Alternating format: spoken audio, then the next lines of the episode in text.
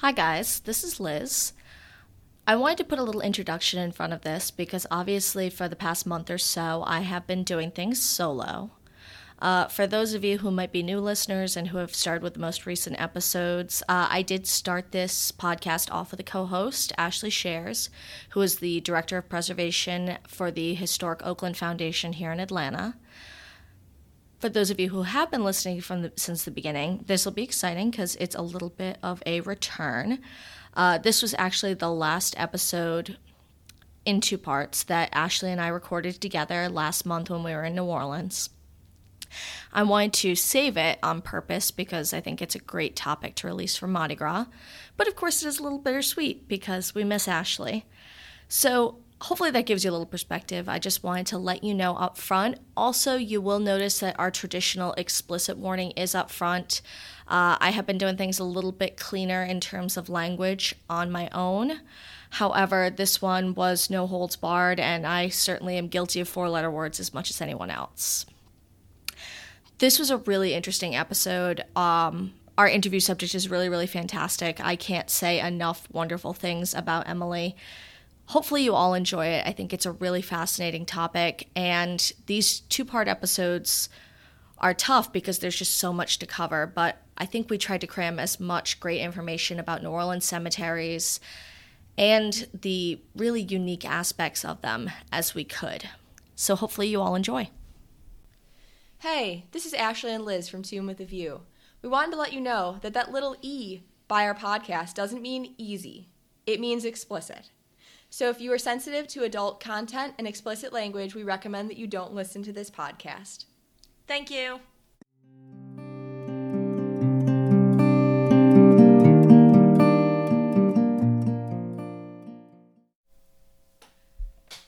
Tuesday, February 25th is going to be Mardi Gras 2020.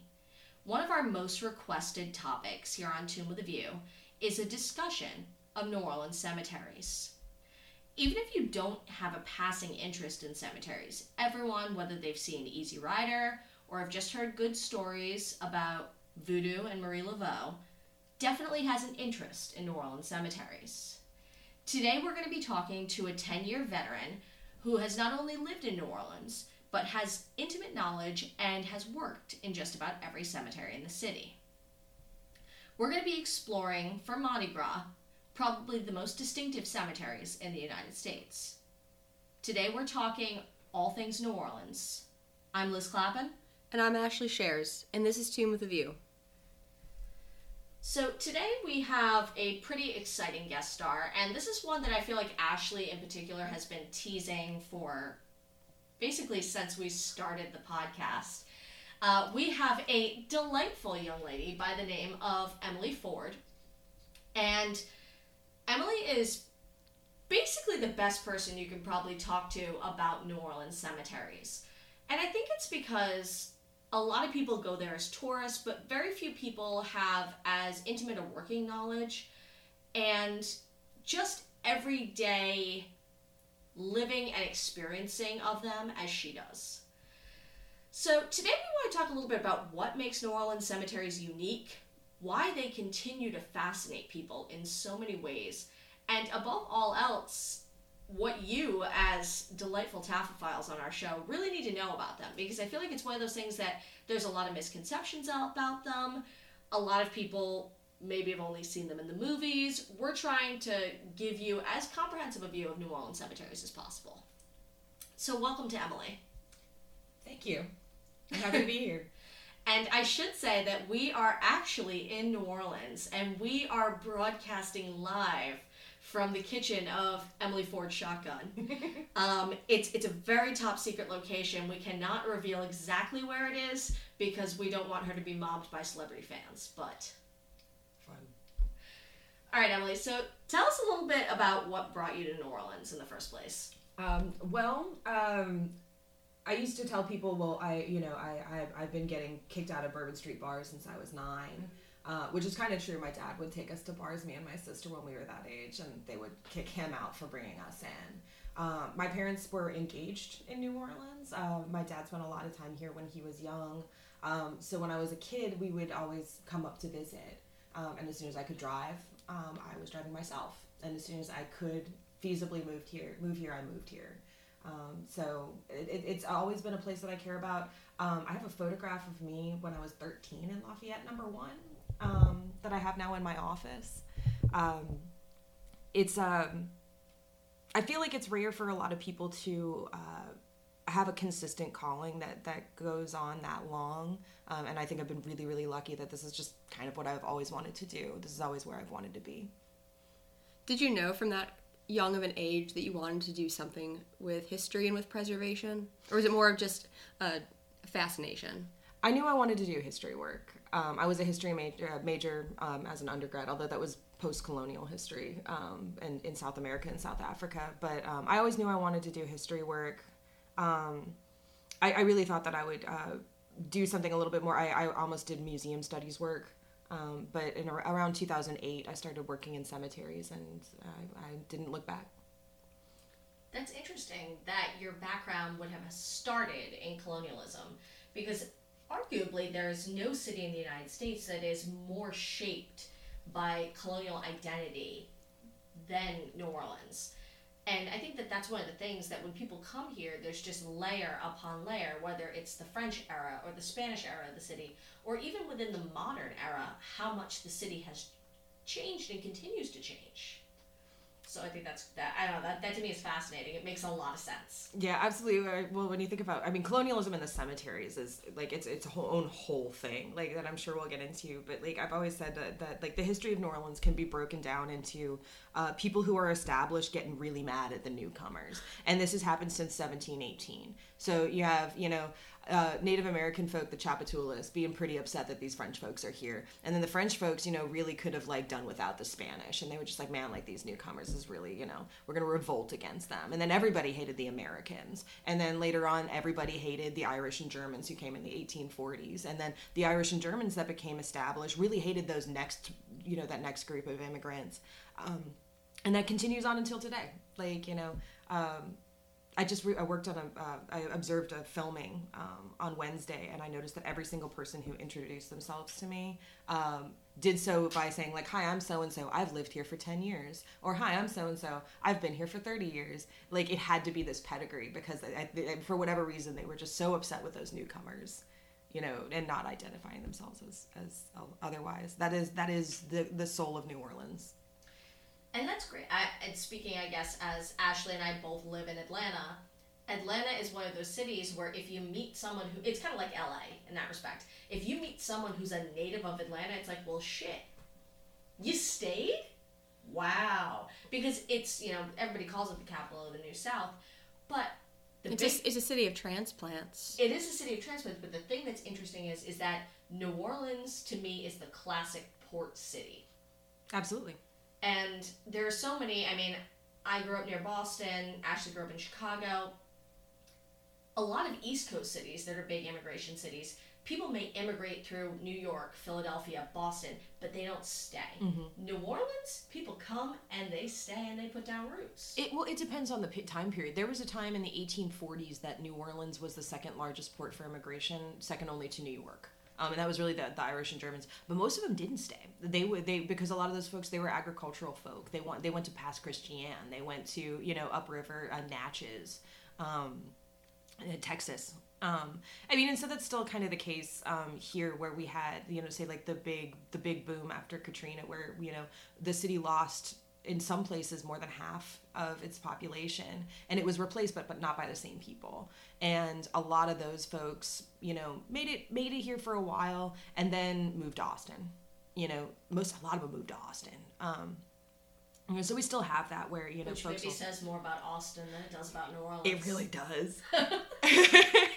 Um, but but yeah like that's still that's still the case where people you know sure they do stay you know there's plenty of people who visit and just don't leave um, but there's a lot of people who, you know, they, they stay for a year or two, and um, you know, the, the fun um, of living in the city is also uh, it's paired with the challenges of living in the city. And New Orleans has a lot of problems that need to be solved. You know, um, the city's great until you want to have kids, and then you have to figure out how to navigate charter schools. You know, the city's great until you want to get to work on time, and the and the streets are bad. You know, um, we we all love being here because it's hard to be here. You're a suffering people. I mean, I will say, even in our undisclosed recording location, we are in the Irish Channel, and being Irish myself, the red hair gives it away. There's nothing you can say about the Irish of the fact that they are suffering people. And you know what? It doesn't matter where you are. As long as there's beer, you can suffer. so, obviously, we want to talk mainly about cemeteries. And I will say that what's exciting is that we actually are going to have Emily as a guest for two weeks. And we wanted to start by giving you kind of a primer on New Orleans cemeteries for Mardi Gras, um, which we'll talk a little bit more about that in just a second. But next week, we're going to come back with a more traditional Taphophiles episode that talks about Emily because for the past five years, Emily has run her own business where she works in cemeteries, particularly in tomb restoration. So we kind of wanted to highlight both of them because New Orleans cemeteries are just such a fascinating topic that I feel like Ashley and I couldn't do them justice. So we definitely wanted to cover them, but also Emily and what she has accomplished over the past five years as a business owner in a weird niche is really really impressive to us too. So if ever there was a two weeker, I mean, you know, some of our other Taphophiles, we love Brenda, we love Sam, but we can't do two weeks with them. We can do two weeks with Emily. All right, so Ashley, what do you want to start with? What do you want to talk about first when it comes to New Orleans cemeteries? Well, I think we already touched on it very briefly. Is the colonialism issue and how these cemeteries formed in the way that they formed and, and where they formed. Um, is that a good place for you Yeah, to start, Emily? Absolutely. Okay. I just I uh, I just got all of the um, uh, the excavation reports from the excavations of the first cemetery in New Orleans. Um, yeah, the first cemetery in New Orleans was uh, it. Uh, it was in the French Quarter um, on St. Peter Street between Toulouse. Actually, and, and, and you know, I'll probably take you guys by it um, because it's still there. Um, it was between St. Peter Street, Toulouse, uh, Rampart, and Burgundy Streets. This was the first cemetery for the city. It was entirely below ground. Um, it was active from about seven, at least 1726, probably 1718, and it was closed in the 1780s. Um, which it, there's something critical there that I think is really interesting.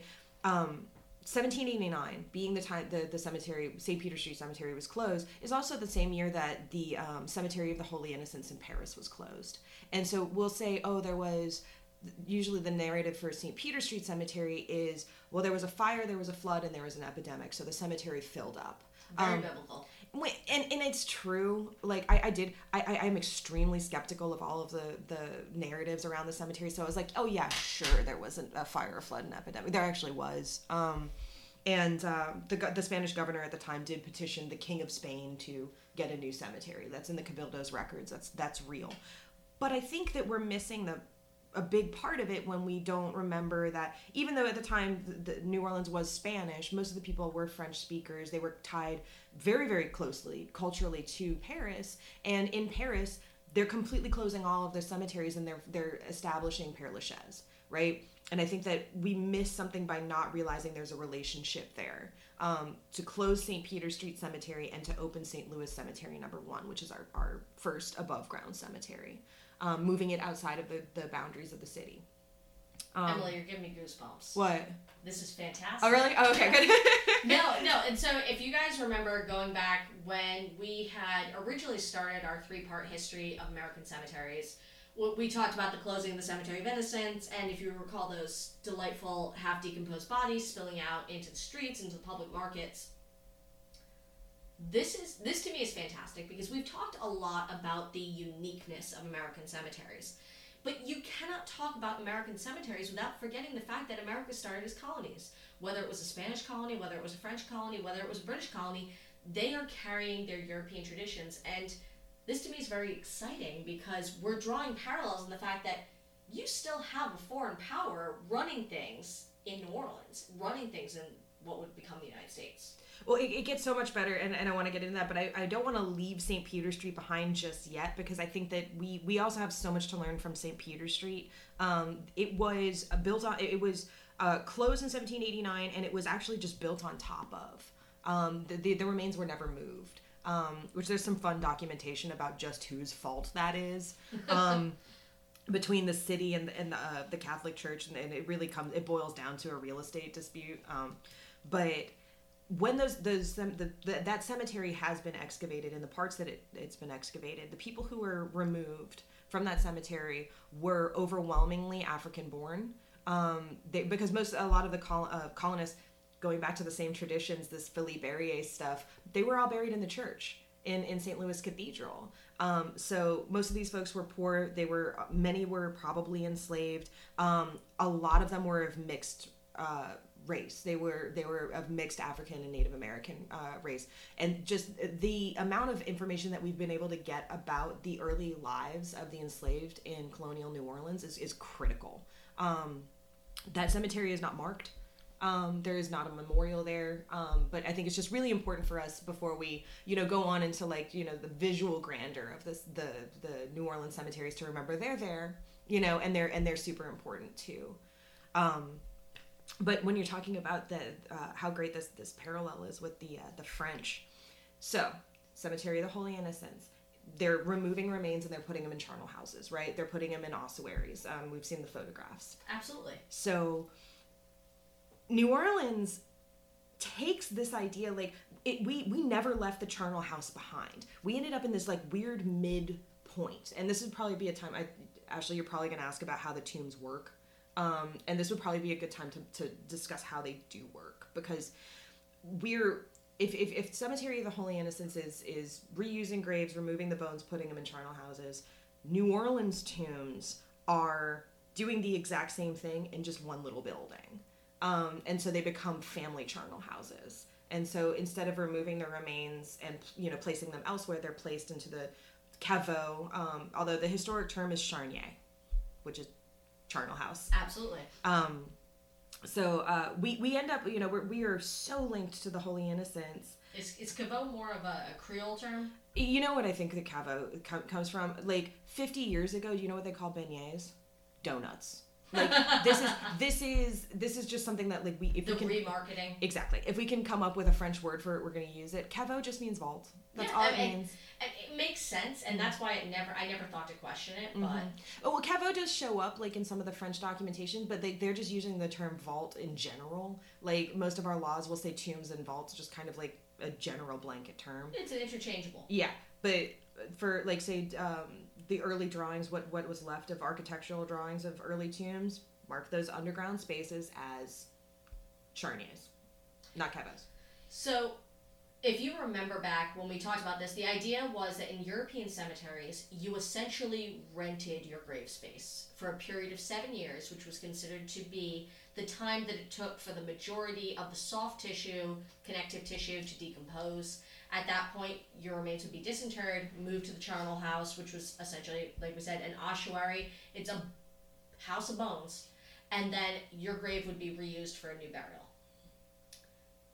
this is one of those things that I think that is very much misunderstood. It's one of the reasons I think that tours of New Orleans cemeteries are so popular because people come in and they're like, "Get the fuck out of here! That's not really what you do." And I know that I've had this conversation with numerous people, and I'm trying to explain to them, and then I'll show them a book that actually has a diagram of a family tomb in New Orleans, and they're like, "Well, no shit."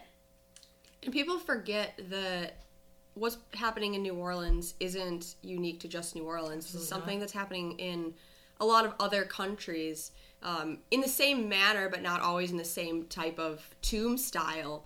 You know, a lot of family graves are reused in, in Cuba and, and other places like that, even if it's not um, in the same kind of house shape. Um, the idea of perpetually owning a piece of burial land is not something that everybody practices. It's something that is It's across the board very very American, American. yes. Um, and New Orleans just happens to be one of the places where that's not really the case. Well, I mean, you, you do. So that's what this is where we get stuck in the middle, though, because people, families do own family tombs, you know, and they and they just can use them honestly in perpetuity as long as they're not um, embalming. Um, embalming does kind of complicate it. Um, but when you're talking about um, different cul- countries, you know, having a similar uh, model. Um, it, something that's critical to understand about New Orleans cemeteries is that the, the tombs as we see them, above ground burial as we understand it, is essentially a, a Spanish colonial artifact. Um, it doesn't really. Um, if, if you see tombs, especially wall vault structures, um, uh, their presence in Central America, and this is where you don't you don't have ownership, where the remains are removed and they're placed in charnel houses. Um, the Philippines um, have above ground burial. Um, Cuba, obviously, Puerto Rico. Um, so we're getting it from Spain. Um, one thing that I can, I, I will never miss the opportunity to dispel above ground burial in New Orleans has very little to do with the water table. Um, we have more than eight Jewish cemeteries. They are all below ground. We can absolutely bury below ground. Um, it's not fun, but we do it. But that's also something that, in terms of, Jew- and, and we will do a Jewish cemeteries podcast. I promise. I've got it planned out for the future. I got the people I want to talk to. I know a lot of people have asked to talk about the Jewish cemeteries because we certainly covered mainstream Protestants. We certainly covered Catholics. Don't worry, I have a plan. But in that case, it is a cultural necessity.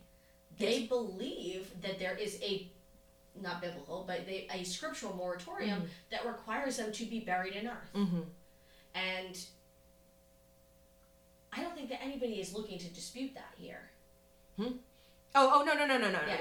But but a lot of folks will will think that we only ab- bury above ground. Uh, Because you can't because bury we below. can't bury below ground, which is not true. We absolutely can, and we do. Um, I, there are many cemeteries, including St. Peter Street, our first cemetery, that um, that are below ground. Uh, St. Louis Number One, which is our first cemetery, a lot of it still was. I mean, it really didn't move above ground for at least ten years.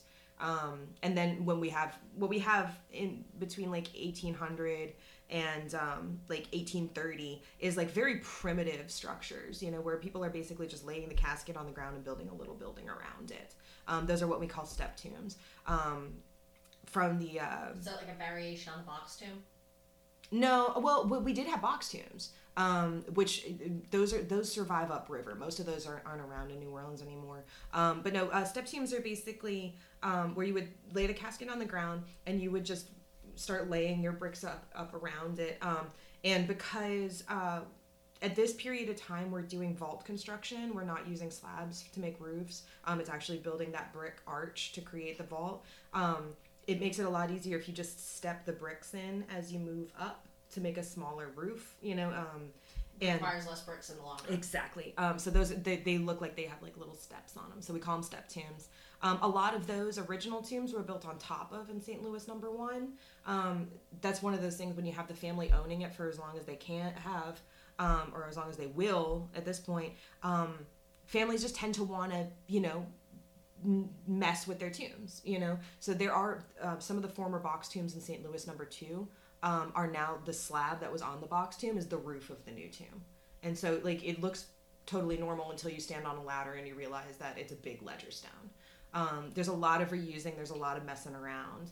Um, and uh, that's really how we get. So i- in the 1830s, we have a guy named uh, Jacques Nicolas Bussière de Pouilly, who comes from Paris. Um, he probably went to uh, the School of Beaux Arts. We can't prove it, um, but he came with a pattern book from Père Lachaise, and he is the one who comes and designs like grand high style tombs and he's the one who really kicks off the idea of um, your cemetery property being indicative of your wealth indicative of your your your uh, culture um, and and he's the one who makes the cemeteries beautiful he's the one who who is really uh, the person who kind of creates uh, New Orleans cemetery architecture as we know it in the 1830s. So before that, we don't really have that. Um, and, and, and really, uh, the 1820s, we have our first Protestant cemetery, and tho- that cemetery, Girod Street Cemetery, which was demolished in 1957, doesn't look very different from northern cemeteries. Um, we have a lot of um, our first garden cemetery was Cypress Grove Cemetery. It was 1840, um, and it was Protestant as heck.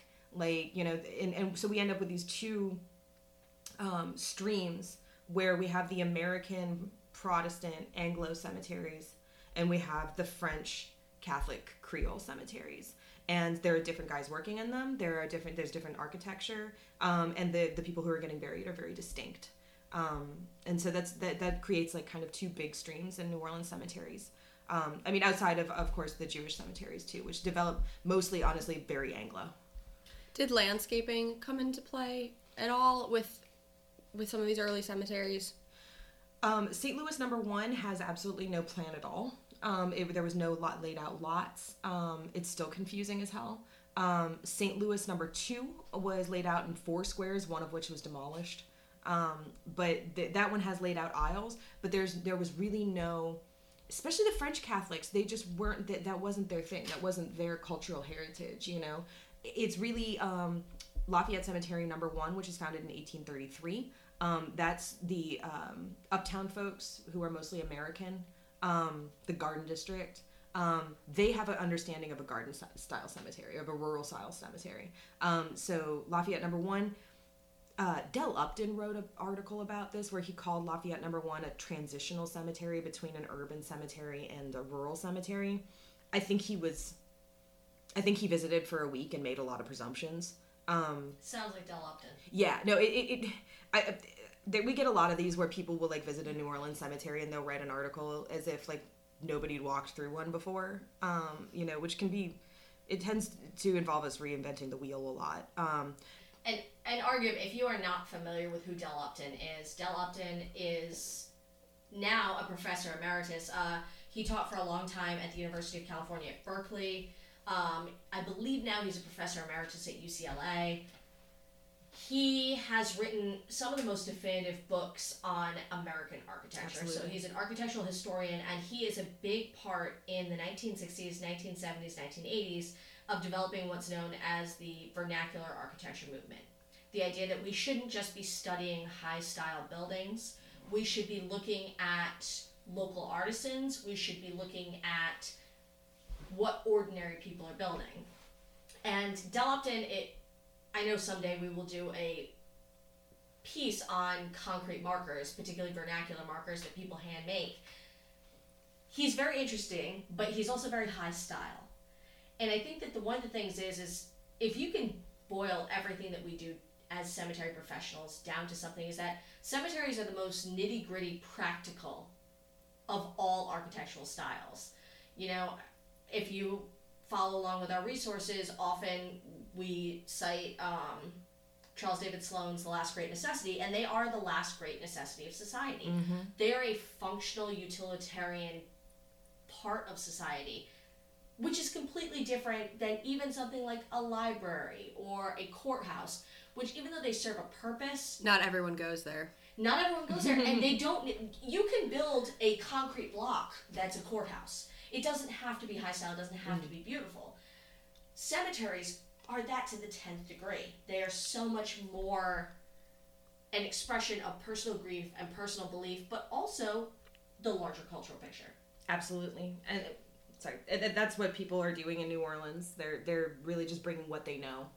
Um, And I think that that's one of the things that's so interesting because as you walk through New Orleans cemeteries, there are a lot of layers. Whereas rural cemeteries are beautiful, they really are, but they are a very homogeneous, very narrow slice, even of Victorian society. They're Well, because they're planned out mhm. exactly in a way. They have a landscape architect that has at least somewhat made an effort to create the pathways and pick out some of the landscaping. When you have a space, whether it be in New Orleans or really anywhere in America where that's not the case, you have different families with very different aesthetics and different families coming in over many generations and making changes. You get a space that's so much more I'm not saying that rural garden cemeteries aren't interesting, but you get a space that's a little bit more quirky um, and a little bit more, to me, very interesting. Absolutely. People people are, are, are interacting with their, their family graves over and over and over and over again, literally over centuries.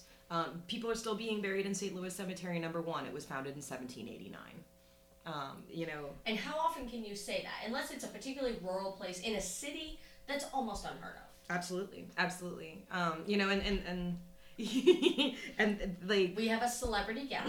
His name is Walter, and he is a beautiful ginger tomcat, and he wants to be the star of the show. Do you hear that? She called you a tomcat. He's a good man. He's a good man until he jumps into my lap and puts his claws on me. But he's good. Isn't that how all men are? um, uh, what else? Where do you want to kind of go from here? Because, like, in my mind, we are in like the middle of the 19th century. No, and, and but this is a good this is a good place because I think we have talked so much about how the Victorian cemeteries developed, Sure. and you're hearing a completely different story here. And you know, it may be a bold statement for me to make, but to me, the general narrative that you hear about New Orleans cemeteries is largely bullshit. Oh, absolutely. I will, and, and like when it, it just makes me so happy when we're talking about like this this change over time because what what I've heard since I started working in the city cemetery, well, in, in New Orleans cemeteries uh, 10 years ago, uh, which is, well, they're outdoor museums. No, they absolutely are not. They are not that static at all. Um, you know, and uh, so it's, it's really great to be able to talk about like the fact that one they're they're not abandoned, um, which is another kind of vein of that that narrative, um, as if they are. Um, there's a there is a book called How Buildings Learn, and I can't remember who who wrote it, uh, but I had to read it for grad school.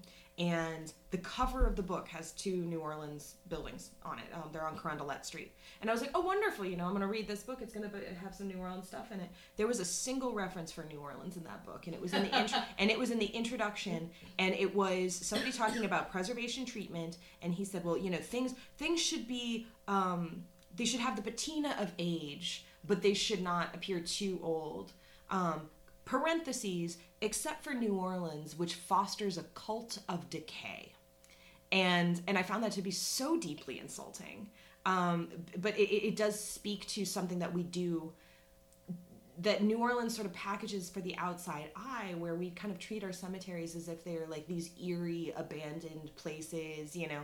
Um, Well, just look at all the ghost tour kind of stuff, and like it's, I think Savannah has a similar issue. I mean, if you check into Absolutely. a hotel in Savannah or New Orleans, I mean, what you, you see the kiosk, like fifty percent of the brochures in that kiosk has something to do with a ghost tour with the cemeteries and, and with the cities themselves. I mean, they're steeped in this kind of mystery and people are so obsessed with these mysteries and these ghosts that they really overlook what's a lot of times more interesting, which is the actual history of them. absolutely. And Um, that's that's one of the reasons that That's why we're doing this podcast. Yeah, if you've been listening since the beginning, and it's just like there are so many things that you can dive into in New Orleans that you, if you're into ghosts, you know, fuck it, I don't really care. Yeah. You can you can believe in ghosts, you can do whatever you want.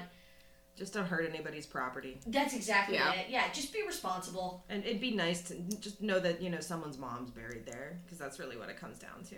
It is, and other people might not share your beliefs any more so that I mean, I'm not going to force my beliefs on you. I mean, you know, we're welcome to go out to a restaurant if you are a vegetarian. That's great, uh, but don't bitch at me when I get a steak. so I mean, I think we can agree to disagree on that, but I think our goal was that there is so much great stuff that you can talk Absolutely. about, and things that if you didn't know them, your experience of that place would not be the same.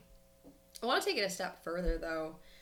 I think that a lot of what's written about New Orleans cemeteries is about their history. And the history is very important, but this is my second time in New Orleans. And the first time I was here, I was, I was getting to do a little bit of work with Emily on a family tomb, um, which is Yeah. very interesting. And to learn about the dynamic of families that are still deeply involved is so interesting. And that's something that no one really talks about is the cemeteries now. I mean, yes, they have this long, beautiful history, but what's going on in them today with the families and with people that are helping families take care of them is also super interesting and something I want to talk about. Absolutely, it's it's it's um it is the joy of my work. It is the joy of my life, and it is why I will do it for the rest of my life. Is the fact that I can, I've gotten to meet so many people who are um who are are continuingly active with their family cemeteries or with their family tombs, their family burial property. Um, and, and that and that really runs the gamut. You know, that's like old New Orleans families who have been burying in the same tomb since the 1830s, uh, which there's a specific tomb in Lafayette Cemetery, number one, that has at least 100 burials in it. Um, and there's plenty of tombs that are that way. Um, there is such a deep connection with that place for those people, and I think it's it's it's very nurturing. And it's also um, it's you know a, a tradition for them um, to celebrate All Saints Day, uh, which is a big thing here. Um, to come to the tomb um, on November first and decorate it, but it's also a time when you bring your kids and you you. I had a, a client who um, lives in Hawaii, but when he visited, he brought all his grandkids to the family tomb. They had a little picnic, and he sat on a chair in front of the tomb and he pointed out all the names and he told all of those kids just how they related to those people who were buried in that tomb. And those kids are going to come back in 30 years. They're going to be just as involved with that tomb as as the family was when the tomb was built in 1886. In, in the case of that specific tomb, um, families move Which is tombs. very, very much an anti-American attitude. And we've talked a lot about how in the 20th century in particular, there is this removal from the grave. Absolutely, yes. And, and this, to me, is the antithesis of that. And I guess it's because this is, to a large degree, not an American tradition. And there is still this idea that the grave is a place of heritage and it's a place to connect with your ancestors. And that, to me, is very refreshing. Yeah, well, and it's also a place. I mean, there there's that side of it, um, and and that's you know obviously a side that takes so much joy in. But I, I think it's also important to mention that it's um it's also a place for people to be vulnerable. It's also a place for people to visit and feel grief, um, and have private moments, and you know think about you know even you know people who were more recently buried there. Um, it's you know it is it is a long, long, long tradition, but it also is very, very, very fresh. Um, I, I spoke with a lady um, a couple days ago who was cleaning up her family tomb. Um, you know, and she showed up and she she put her apron on and she had her little gloves and she's you know, um, and uh, she her niece brings the you know little girls uh, to that time uh, to that plot. Um, every year they have a little picnic, um, but she you know she also even shared with me, you know, some of the things about the family that were, you know, hard or things that, you know, she thinks about when she visits the, the cemetery. It is, it is, a, it is so complex how people interact with the fact that all of their descendants are buried in one single three by eight foot space. Um, and, and, and it, it, it is, um, it's really really special. And and i don't think that um i know we have a tendency to believe that that's sort of gone by the wayside that the new generations don't do that but we really we have so many that do. Um i'm thinking about what you're saying about um that separation from death and yeah we you know we we are much more intimate with that but i, I suppose that kind of almost feeds into the narrative for new orleans doesn't it you know we actually oh we're, we're so much more intimate with that um but it's true it is it, it is it is I, I don't think it's necessarily in a negative way. No. Because the separation from death, I think, also has led to a lot of jaded attitudes in American culture where people have a very difficult time dealing with death because they never confront it. absolutely I mean, I can't tell you how many times I would have a coworker who died, or their spouse died, or their parent died, and I would go with coworkers, and these people were, you know, in their 30s and had never been to a funeral. mm-hmm mm-hmm And granted, that's a very lucky thing of modern medicine and modern culture that they, they're lucky people live longer. You know, disease does not have the hold that it did. But still, if you've never had to deal with it, I feel like if you're a 35 year old that's never had to deal with death and suddenly you do, You're not prepared for it. it's going to hit you like a ton of bricks. absolutely the the All Saints Day tradition here reminds me, or it reminds me a little bit of kind of like Decoration Day, in more um like up in uh like Appalachia, sorry Appalachia, um and other places like that. They That's do- where that's where I've seen it. Across the South. Al- Alabama, Yeah. well, Alabama. I, we don't we There don't do too, yeah. we don't do Decoration Day in Louisiana, but but that's mostly. It's important to remember Northern Louisiana is Protestant, Southern Louisiana is Catholic, so they, they might actually in, in up in Shreveport. Um, This is the place I've seen All it. Saints Day is a very Catholic it tradition. is absolutely well. I mean, and that's And we talked about that back in our Catholic episode. I, I love thinking about it because I mean it's it's it's it's also it's a very romantic Catholic tra- uh, tradition. So it's it's really you know the Spanish and French Catholics. Um, and I'm just like yeah, one you know just one has chrysanthemums and the other one has marigolds. You know, and that's that's about you know uh, the extent of the differences. Um, but uh, yeah, I, I, I, I actually didn't know about Decoration Day until I guess if 2016 when we, we In Alabama. Yeah, in Alabama, and I thought it was just so remarkable.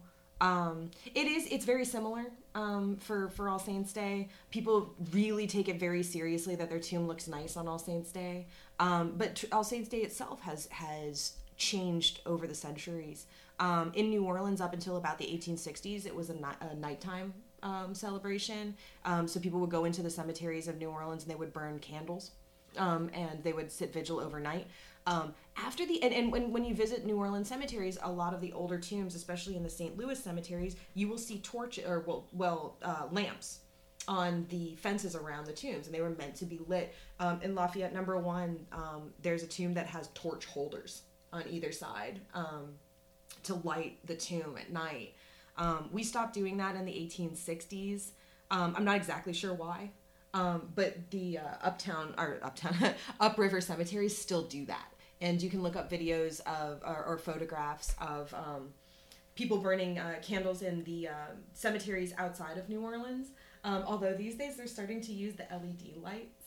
It's probably Um, safer. I I think it's Yeah. safer, but people get really mad about it. Like they, they find it to be really uh, inappropriate and like cheesy. Um, but uh, yeah, so it's it's changed. It makes so much sense that I mean, as somebody who was predominantly raised Catholic, the whole idea of vigil is something that I, even the most conservative Catholic churches, you know, will still celebrate Easter Vigil. Which, if you've never sat through an Easter Vigil, it is the marathon of all Catholic services. And it starts. Most churches start it with a bonfire in front of the church. That's interesting. Well, because like um, th- this isn't this is more of a Louisiana culture thing than a cemetery thing, but um, the bonfires that we have upriver uh, for Christmas Eve.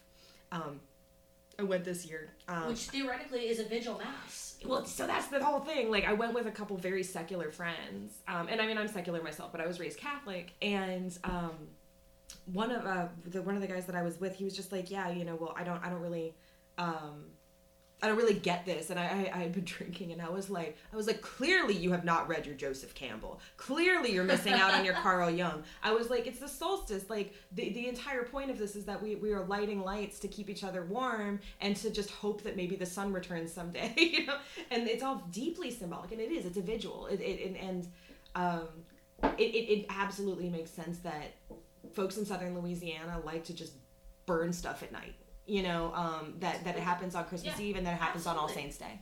the whole idea of you know when there is no light in the world you create an artificial light and that gets you through just till the dawn Mhm. and it's one of those things that i think that even you know as somebody who's not a practicing catholic anymore the whole idea that you know they come into the church with this one light and then everyone has a candle and it starts at the mm-hmm. back of the church it comes to the front and suddenly you know you have hundreds of candles blazing and then, of course, you're going to sing a nice, nice and cheesy 1970s Catholic hymn, Christ Be Our Light.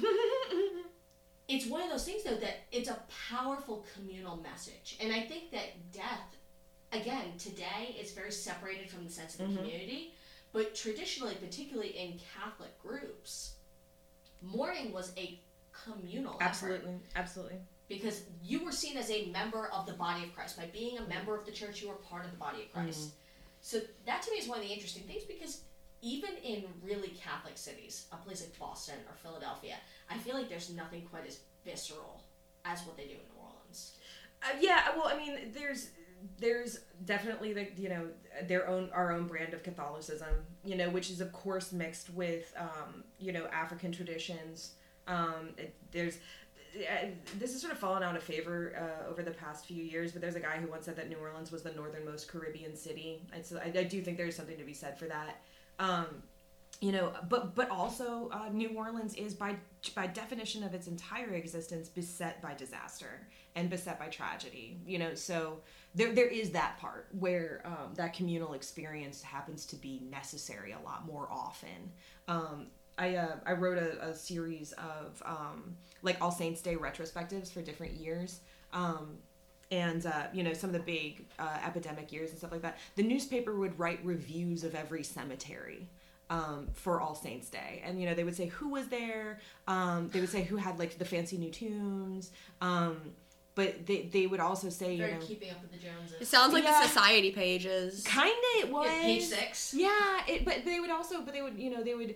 I mean, a lot of it you, you can't rely on those um, All Saints Day reports because there's definitely a few that ha- were recycled. Like the, I think between like 1903 and 1904, uh, the Times Picayune just like forgot to send the guy out, so they just like printed the same one the next year. Um, you know, they'll include like interesting tablets and stuff. There was one one uh, All Saints Day retrospective from like the 1910s that like described an Italian mother walking with her like 10 kids, like yelling at him, trying to get him to like you know follow her into Metairie. Um, but a lot of times, especially after epidemics, you know, like those reports would talk of, you know, people ex- experiencing the grief of like just so many people being buried in the cemetery over that year. And because uh, All Saints Day is in November, um, it usually coincided with the end of the annual yellow fever epidemics because um, they would always go just about till the first freeze. Um, so, uh, yellow fever, if you're not familiar, is carried by mosquitoes. So when you get that first freeze, the bugs die. Absolutely. And, and and everybody, even before they understood that it came from mosquitoes, they knew that yellow fever went away after the freeze. You know, um, that was just a thing that people knew. That was something that they hung on to and hoped for.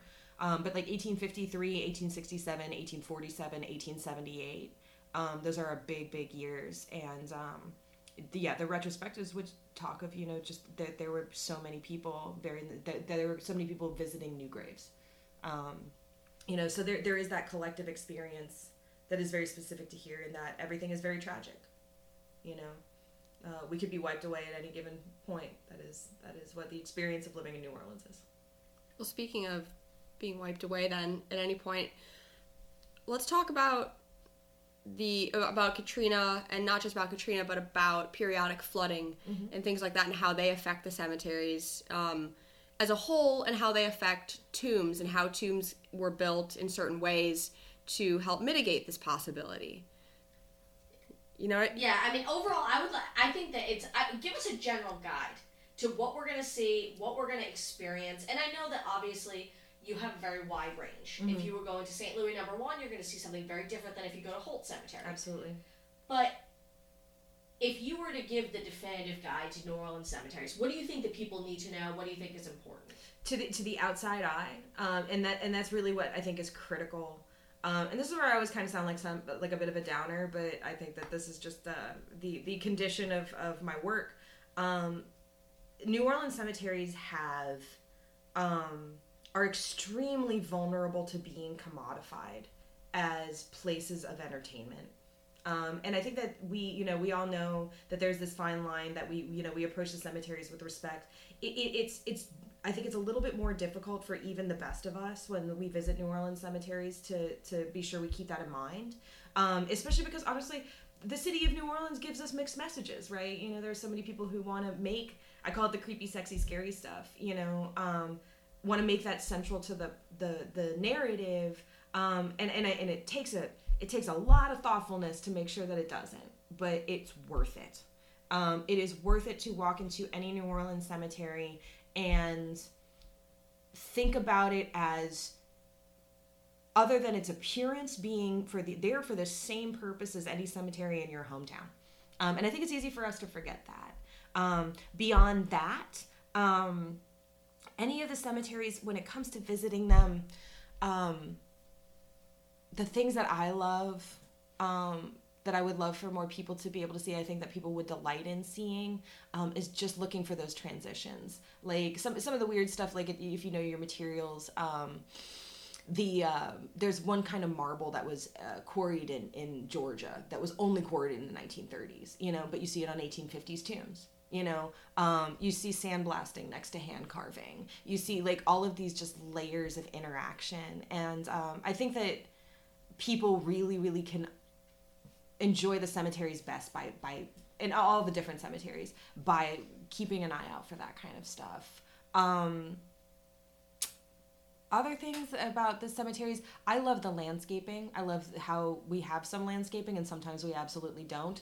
Um, New Orleans cemeteries are probably um, to be visually understood. You almost have to really know what isn't there anymore. Um, or what New Orleanians say is ain't there no more. Um, but uh, trying to imagine a historic landscape that like makes a cemetery look different. St. Louis number two, um, which we, y'all mentioned, um, uh, Easy Rider.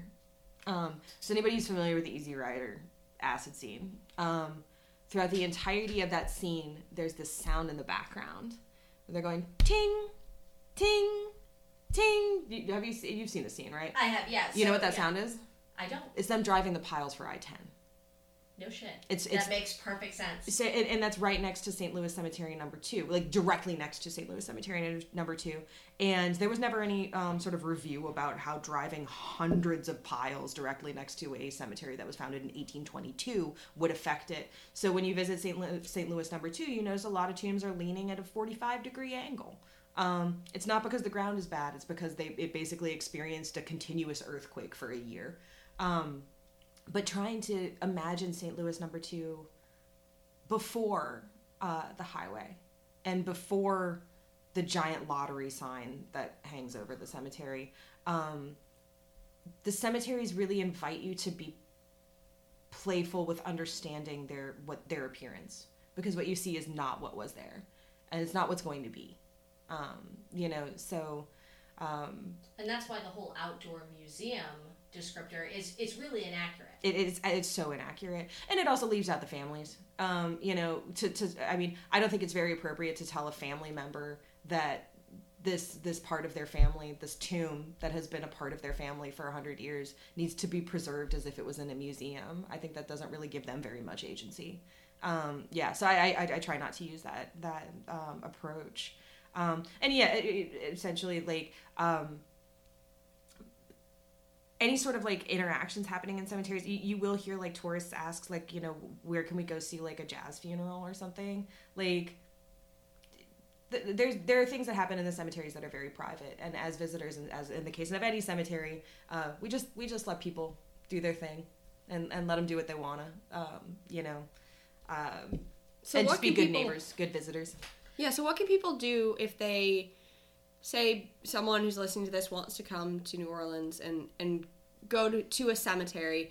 First, if they were to see one cemetery, which one do you think would be the most important mm. to see? And mm. and when they do, how can they be here both curiously and respectfully? Absolutely. Well, I mean, and I would love that. Like the idea, especially for the cemeteries that are visited by tourists, everybody, it, it is a collective tone that is set. So if if if there if people like show up with that thoughtfulness and that understanding of where they are, like knowing that they are in a sacred space, other people follow through. Like other people, you know. Lead by example. Exactly, and it and, and it really makes a huge difference. Now, when it comes to visiting, like you know, if you you, you could only visit one cemetery, which one it would be? It's impossible for me to answer. I like I, I, I just simply can't. But I mean, Metairie is a good place. Um, Metairie Cemetery is accessible. Um, it's big. Um, it can accommodate a lot of visitors, which I think is critical. Um, and it's also lovely.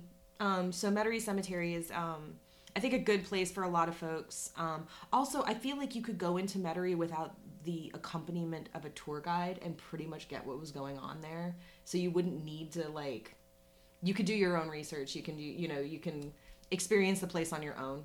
Um, Metairie also has some of the greatest sculpture, Oh, I think, too. Oh God, yes. Yeah, no, and, and Metairie, I think Metairie can.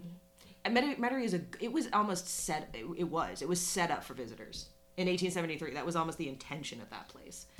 It's worth mentioning that probably one of the coolest things about Metairie is that before Metairie was a cemetery, it was what Emily. It was a race course. And if you were to look at Metairie aerially, you can still see the damn race course. It's still there. Absolutely. Um, Metairie is probably one of my best cemetery stories because I got locked into Metairie and had to climb the fence to get out and had to climb the fence and the lowest point on the fence was right next to the fountain that was outside the fence so I had to jump into the fountain and startled the hell out of my Uber driver because he didn't know what the fuck I was doing but do you think that going to Metairie gives you that traditional New Orleans experience? And this mm. is maybe me playing devil's advocate because I have people who have told me it's so creepy. I don't get why you want to hang out in cemeteries. Cemeteries are terrible, except mm. for the cemeteries in New Orleans. Mm, what mm. what is that? What I, I mean, and granted, I mean nobody here at this table is going to dispute that New Orleans cemeteries are unique. yeah, I mean, I would say it's marketing. Yeah, thank you. Yeah, Uh, no, I'm, I'm just curious if you would agree with that, but I mean, I would say it's marketing, you know, because like there isn't anybody who's written anything ever about New Orleans, including in the 1830s, that didn't say, "Oh, you you must visit the cemeteries of New Orleans." You know, so so for sure, like um, what what what I do appreciate for Metairie though is like, I said, it was built to accommodate that. Um, the other cemeteries, you know, um, St. Louis three probably is a good one for that in that regard too. St. Louis Cemetery number three, um, because again it's large enough. Because um, I can tell you for the cemeteries that have been listed as like must see cemeteries for the past ten years, they are miserable to visit. You know, and and and it's they are victims of their own success. Um, and I wouldn't I wouldn't tell anybody to go to them because like you can't you can't have a silent moment in those places um, w- without hearing people shouting about Marie Laveau in the corner. And I mean, it, it, it, it, it takes away. It doesn't feel like a cemetery anymore, you know, with that kind of presence. So I think especially for people who are thoughtful enough to be listening to something like this to think about what it means to visit a cemetery. Um, the, the the bigger, quieter, greener ones are probably going to be the most pleasurable, you know. It's really hard when it comes to New Orleans cemeteries, and I think you would probably agree with this to cut through all the bullshit. Mm. So, arguably, there are a few cemeteries that are more visible in popular culture Mm-hmm. Absolutely. than New Orleans cemeteries. Yeah. And I mean, you can certainly pick which popular culture reference you, you want, but how is that fucked up cemeteries here? Like, how, how, did- how does that impact? And this is not me trying to point the finger, but uh, we talked extensively when we did our our first Taphophiles episode with Sam Beatler Uh-huh.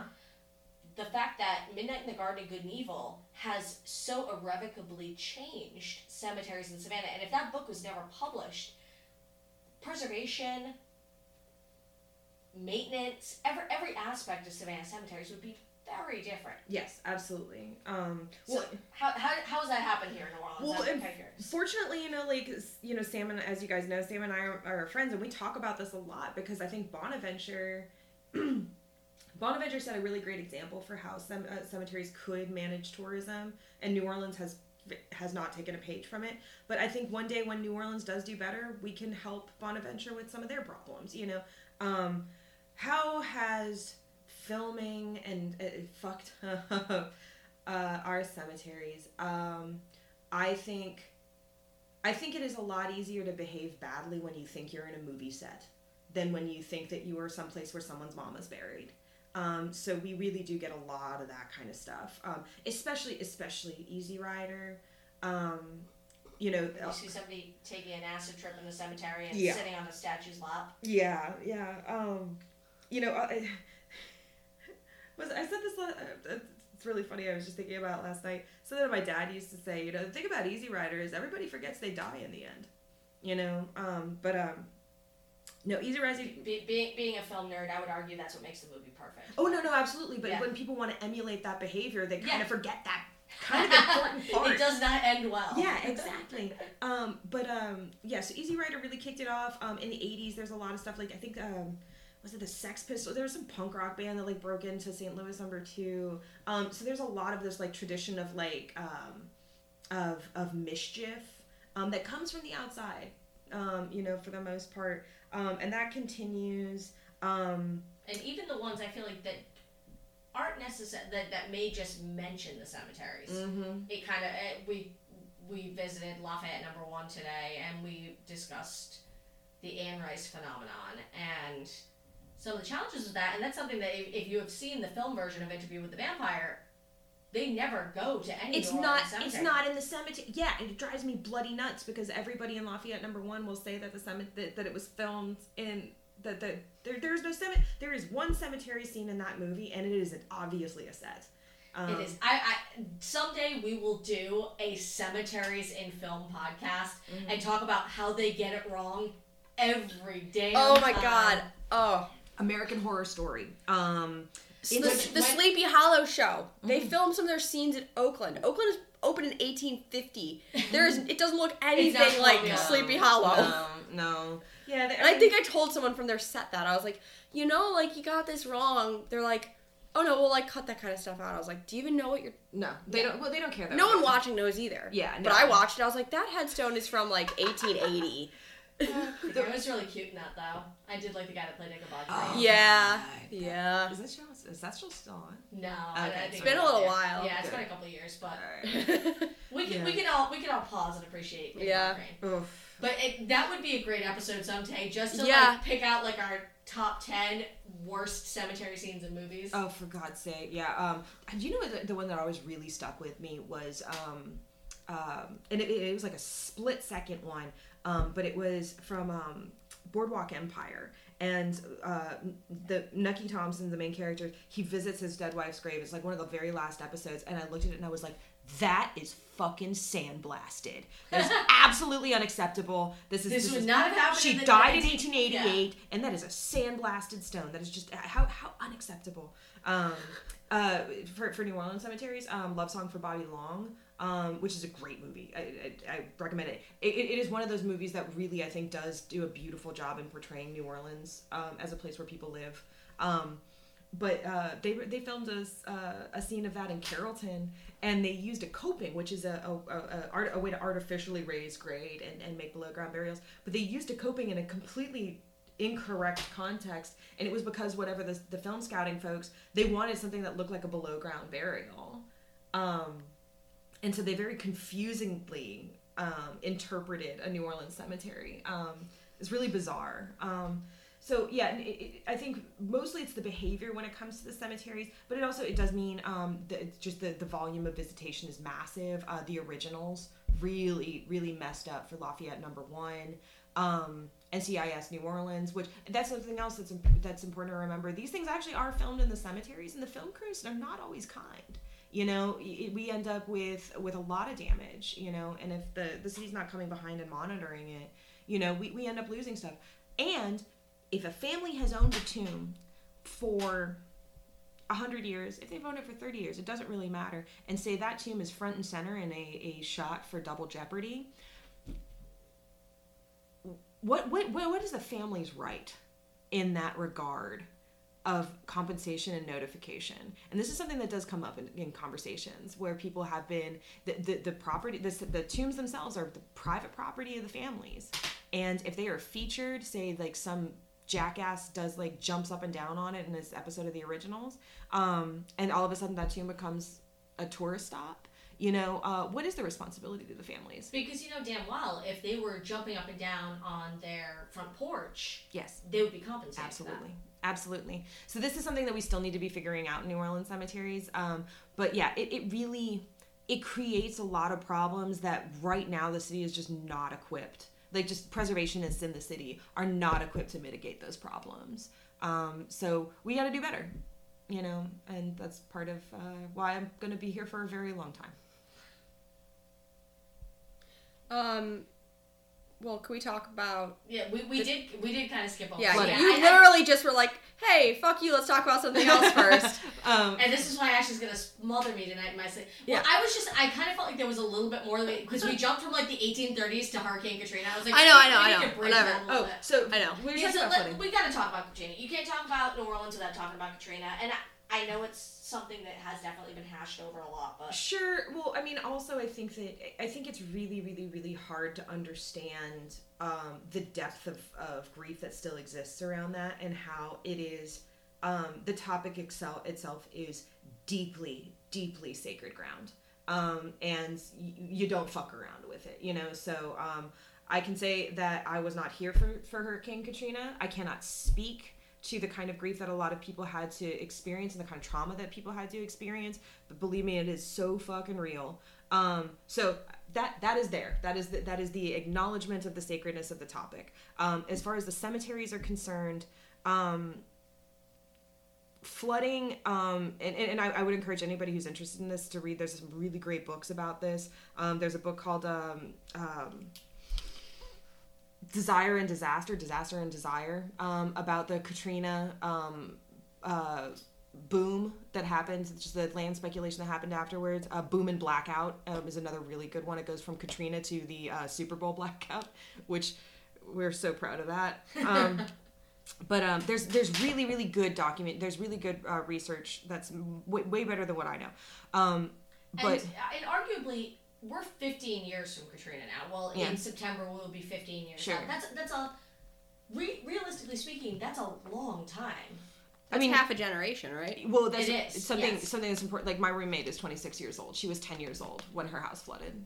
Like, believe me, that is still very real for her. You know. Um, and, and, and when it comes to recovery, different neighborhoods, we, we, we don't recover. This is not something you recover from. Um, but so, the way that the that flooding occurred in Katrina, there was it was not the Mississippi River. It was our canal systems. It was the industrial canal um, and the uh, Mississippi River Gulf outlet um, where the levees breached. There's actually not a lot of cemeteries over there.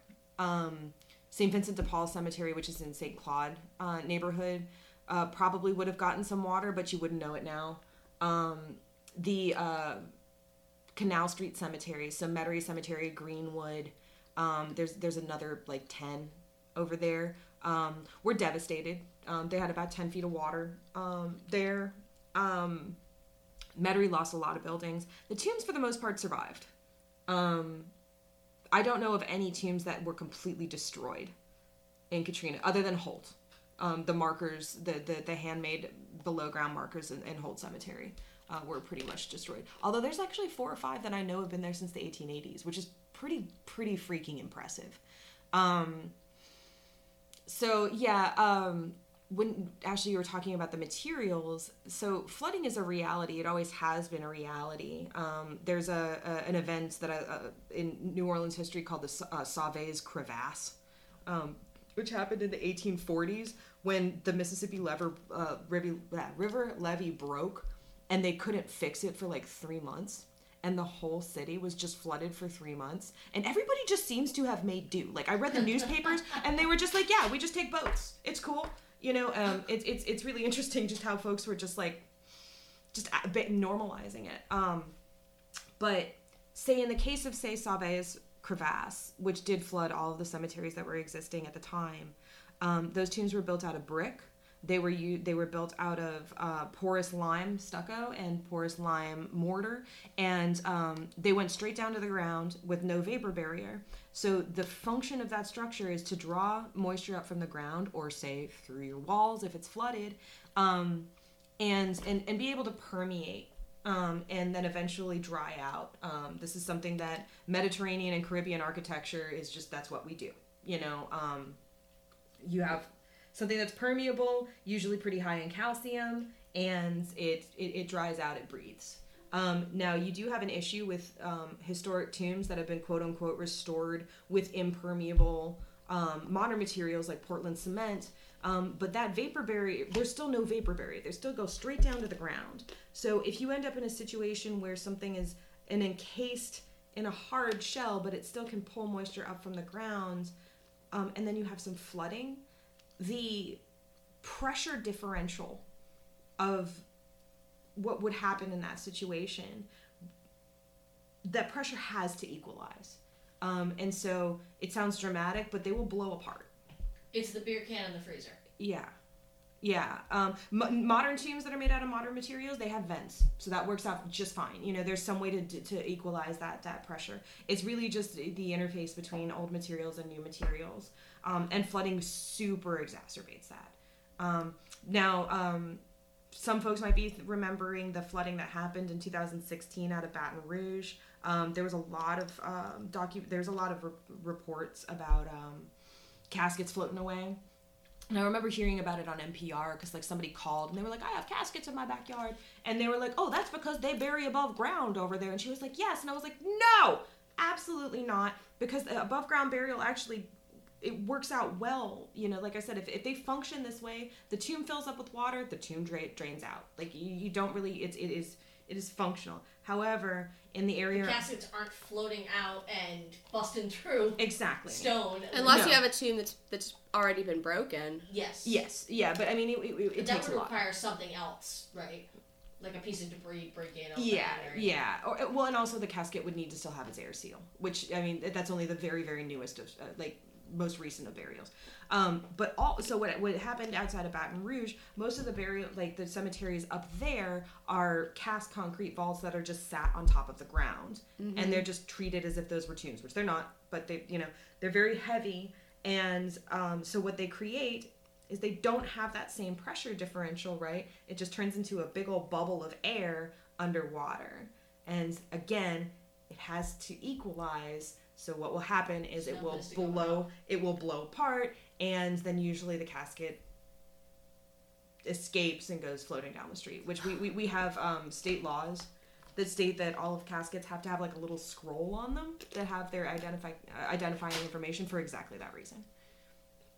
Um, so yeah, that's that's cemeteries and flooding. Like for the most part, um, we don't really deal with it so much in New Orleans. Um, upriver, downriver, St. Rose had some pretty rough stuff. Um, Baton Rouge, um, but yeah, not for us so much. Not anymore. Lafayette number one didn't flood for sure. Never. It's five feet above sea level. And a lot of the cemeteries, even that experienced flooding, it was a temporary kind of storm surge flooding that um, almost immediately drained away, right? Yeah, yeah. With the exception of St. Vincent de Paul, St. Louis number one and two for a little while, um, but really St. Vincent de Paul. But nobody cares about St. Vincent de Paul, so like, there's no photographs of that. Nobody saw that. You know, like it's it's it's like the redheaded stepchild. Nobody likes that cemetery. Which actually, you know what? If somebody goes and visits the cemetery in New Orleans, visit St. Vincent de Paul on Louisa Street. It's one of my favorite cemeteries. It's beautiful and um, and it has. Um, it has it has not really been messed with too much by by folks trying to quote unquote preserve or restore it, you know, and it's it's just a beautiful place. I guess my biggest question would be is that, you know, we kind of started this episode with you talking about why New Orleans. Mm. Beyond that, why New Orleans cemeteries? Because certainly in the world of preservation, and this is something that we talk about a lot, there is never going to be a shortage of jobs. No. In terms of New Orleans cemeteries, as opposed to, you know, small family cemeteries or other cities, what keeps you coming back? Because I can imagine that there are both rewards and frustrations, but what is it do you think that continues to be compelling about New Orleans cemeteries? All right, uh, so I'm, I'm going to start by explaining um, something I've always said about New Orleans cemeteries is that every cemetery has a guy. Like every cemetery has a guy, and you got to find the guy because like you're not going to understand the cemetery until you meet the guy. I mean, not if you're visiting the cemetery, but if you want to work in the cemetery. Um, and sometimes the guy is an old preservationist who, for some reason, is just you know become attached to this one cemetery and he wants to be there all the time. Sometimes it's a crazy homeless person who just doesn't have anything, who spent so much time there that he just became attached to the place. Every cemetery has a guy, um, and why they get attached is um, something I try. I, I, I could muse about why they end up getting attached, but you know what? Like, it's silly that I say any of this because I'm the guy. You know, like I, I, I know I am. You know, um, I know that I became attached to them because. Um,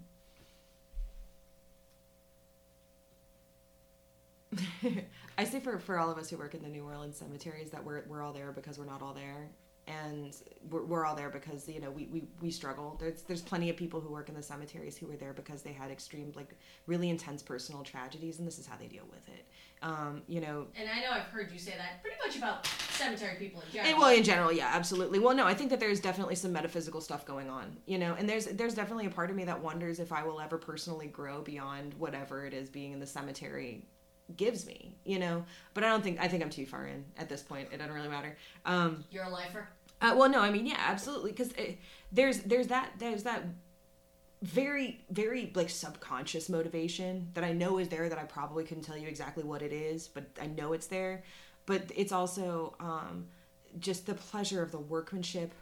Like I've studied the people who who've built New Orleans cemeteries for ten years to touch their work, um, to be part of the care and the the legacy of their work um, is is is matters so much to me. And then to be able to meet the family members who care about those those places and being able to empower them to care for their own family tombs um, it is it is so deeply gratifying. It is so beyond what just being a job um, that I, I i don't think i know that this is my life's work. I know that my my life will uh, will absolutely change the direction um, that some of the cemeteries are going in in terms of preservation versus perishing um, and uh, like I, I couldn't i couldn't ask for a better calling you know um, so yeah that's i will be here until this, this the the cemetery is or well the city is no longer inhabitable we'll, we'll see how long that takes Come the revolution. or Emily will, Emily will be here. or, or, or ere the waters rise. More likely so in New Orleans, right? Well, I hope that gave you just a little bit of background on New Orleans cemeteries. And it's one of those things that I almost the whole time I've been thinking, what can we tell them to make them understand? But it, it's one of those things that I had read a lot about New Orleans cemeteries. I didn't understand much of it until I was actually here. You can see pictures, you can read descriptions there are cemeteries that do really need to be experienced, which I think is even someplace like Mount Auburn. It's an incredible place. It's beautiful, but I don't feel like going to Mount Auburn. I had this transformative experience. New Orleans cemeteries, they are an experience, and it's one of those things. If you ever get the chance to visit whichever of them that you choose, they all have a certain character and flavor that, at least outside the U.S., I don't think that you are ever going to get. And I think that's the reason that so many people who are not cemetery people leave so affected by them. So hopefully, with Mardi Gras coming up, whether or not you are prepared to celebrate 40 days of abstinence during Lent, this gives you just a delightful, sexy little slice of New Orleans to get you to get you ready for the season. Um, as always, we thank everybody for their ratings and reviews. Um, they really do make a big difference in terms of making us more visible to people and getting the word out there. As always, you can find us at www.tombwithaview.weebly, W-E-E-B-L-Y.com. Ashley, where can they find us on social media? You can find us on Instagram at tomb period with period a period view. and on Facebook at Tomb with a View podcast. Um, as always, you know, we post a lot of really great extra content. And during our visit to New Orleans, we've taken a lot of great pictures, we've taken some videos, um, and we're going to be tying in some of the things that we've talked about in other episodes, particularly our Cemeteries in the News podcast back from around New Year's. We're going to be talking a lot about that. Um, so tune in for that because we're going to try to tie into a lot of what we talked about um, in terms of lost slave cemeteries and Cancer Alley and whatnot. So hopefully we'll have some really interesting tidbits, um, not just the sexy stuff, the not fun nitty gritty reality that really needs to be addressed, particularly in terms of social justice and things like that. Um, stay tuned next week because we are going to continue our discussion with Emily, um, and we're going to discuss in more detail some of the actual physical work that she is doing in New Orleans cemeteries, which I think in terms of the people that we talk to, this this is going to be pretty exciting. So you guys are going to want to come back next week. Uh, but for now, uh, I want to thank Emily for being with us tonight, um, for welcoming us to her home,